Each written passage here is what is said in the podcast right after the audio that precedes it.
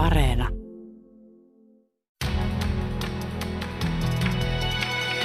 Kuuntelijaklubi. Korona on myllännyt elämäämme kohta vuoden ajan. Olemme edelleen äimän käkenä, kaikki emme oikein ymmärrä tilanteen vakavuutta, toiset taas liiankin hyvin luoden pelkoa ja kauhua ympärillemme. Mutta onpa sitä ennenkin taudit tappanut, puhuttanut ja pelottanut. Löysin Areenasta Virpi Väisäsen toimittaman neliosaisen sarjan Tautien historia, joka kertoo lähes unholaan painuneista taudeista, joihin ihmiset sairastuivat ja kuolivat vielä mummiemme ja ukkiemme aikaan. Olet varmasti kuullut kolerasta, tuberkuloosista, Espanjan taudista ja poliosta, joka aiheutti 1900-luvun alkupuolella epidemioita eri puolilla maailmaa. Suomessa pahimmat poliovuodet osuivat 40-50-luvuille. Kesäisin ja alkusyksystä monessa perheessä elettiin kauhun hetkiä, kun lapsi sairastui kuumeeseen ja alkoi valittaa niskan jäykkyyttä ja kipua. Aina uudelleen toistuneiden epidemioiden aikana polioon sairastui satoja ihmisiä vuodessa. Monelle polio jätti pysyvät vammat. No mä kävin ensimmäistä luokkaa ja sitten ensimmäisen luokan keväällä huhtikuun 9. päivä sitten sairastuin. Sitä ennen olin muutaman päivän ollut kuumeessa, niin kuin mun velipoikanikin, joka ei sitten kuitenkaan saanut mitään muita oireita koskaan. Et tota, sitten yön aikana se kuume nousi ja seuraavana aamuna, kun mä lähdin vessaan, mun isä oli tullut yötöistä, kun hän oli veturin kuljettaja ja hänen laukkunsa ja työvaatteensa oli siinä sitten niin kuin eteisessä ja siihen sitten ikään kuin kompastuin. Sitten menin vessaan ja sitten tulin vessasta takaisin ja taas kompastuin, enkä sitten enää siitä päässytkään ilman apua. Ja sitten ruvet, rupes vanhemmat miettimään, että nyt taitaa olla jotain muuta vakavampaa kuin kuume. Tamperelainen Pirjo Karinoka kertoo omasta sairastumisestaan polioon. Pirjo oli sairastuessaan vuonna 1956 vain kahdeksanvuotias. Pirjo Karinokan kertomukseen palaamme vielä myöhemmin tässä ohjelmassa. Ensin puhumme vähän yleisemmin siitä, millainen sairaus polio on. Näin kertoi Virpi Väisänen sarjassa Tautien historia. Sitten mennään metsään. Perintö, Isien metsät tytärten käsissä podcast on kertomus siitä, mitä tapahtuu, kun helsinkiläinen metsistä täysin tietämätön keski-ikäinen nainen yrittää päättää, ruvetako metsänomistajaksi isiensä maille pohjoiseen vai ei. Matkalla mennään metsään, pohditaan suomalaisen metsätalouden ja metsienhoidon peruseetosta ja ylipäätään sitä, mistä metsän ja ihmisen välisessä suhteessa on kyse. Kuunnellaanpa pieni pätkä Sari Möttösen toimittamasta sarjasta. Nyt heimolla on jännät paikat, sillä vuosikymmenten jumituksen jälkeen suomalaisessa metsänomistajuudessa on vihdoin tapahtumassa muutos. Niin on tavallaan tullut semmoista nuorta, nuorempaa ikäpolvea, joka tietysti metsäomistajakunnassa tarkoittaa jotain alle 45-vuotiaita.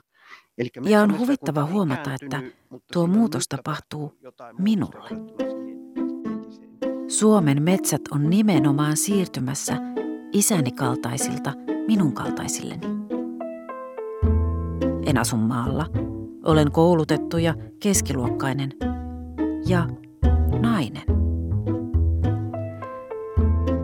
Ja tiedätkö mitä?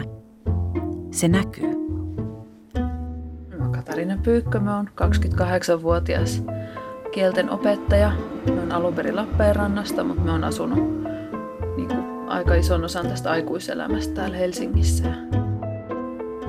Tätä en ole vielä metsään starttipäivästäni kertonut. Tätä sen tärkeintä oivallusta ja antia. Me on aika uusi näissä metsäjutuissa. me joitakin vuosia sitten perin mun mummon siskon osuuden metsäyhtymästä. Tämä sali on nimittäin täynnä meitä. Mutta se e-, e- ensimmäiset niinku, vuodet, kun mä tajusin, että me joudun niinku, tähän hommaan mukaan, niin mä olin ihan sille, että tämä on hirveätä, tästä ei voi selvitä. Mä en halua mukaan tähän ollenkaan. Mä ajattelin, että vitsi mä en tajunnut noista jutuista mitään. Äiti puhuu tuossa mummon kanssa jotain nyt juttuja, mä en ymmärrä edes noita sanoja. Mä en ymmärrä missä se mettä on, mitä siellä pitää tehdä, miksi sinne pitää mennä, eikö se voi vaan niinku antaa pois. Mä olin silloin ihan kauhuissani. Mä, mä voin tunnustaa, että mä silloin mietin sitä, että sit kun mun lähisukulaiset poistuu tästä elämästä, niin mä myyn sen metään heti ekana tekonani. Kaltaisiani kaupunkilaisia naisia, jotka ovat yhtäkkiä siinä tilanteessa, että metsää pukkaa. Mutta se ajatus on nyt sitten onneksi vähän muuttunut myöhemmin. Mä haluan tutustua tähän asiaan, mä haluan niinku ymmärtää tätä, mä haluan muuttua aktiivisemmaksi osapuoleksi tässä niinku meidän metsänhoitojutussa.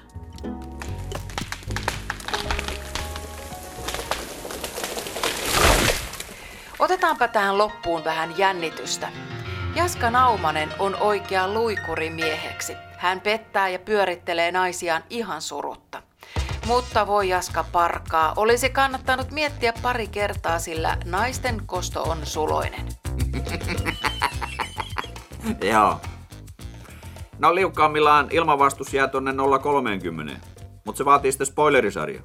Niin. Pohjahovissa. Ai se pitkäpyrstönen. No kärräsin sen kämpille tietysti. Totta kai. Tää? Toi koko? Ää, kun juttu on niin, ettei se kuulu enää tähän palettiin. No näin on. No katos, hommaa tuli yksi kokkari.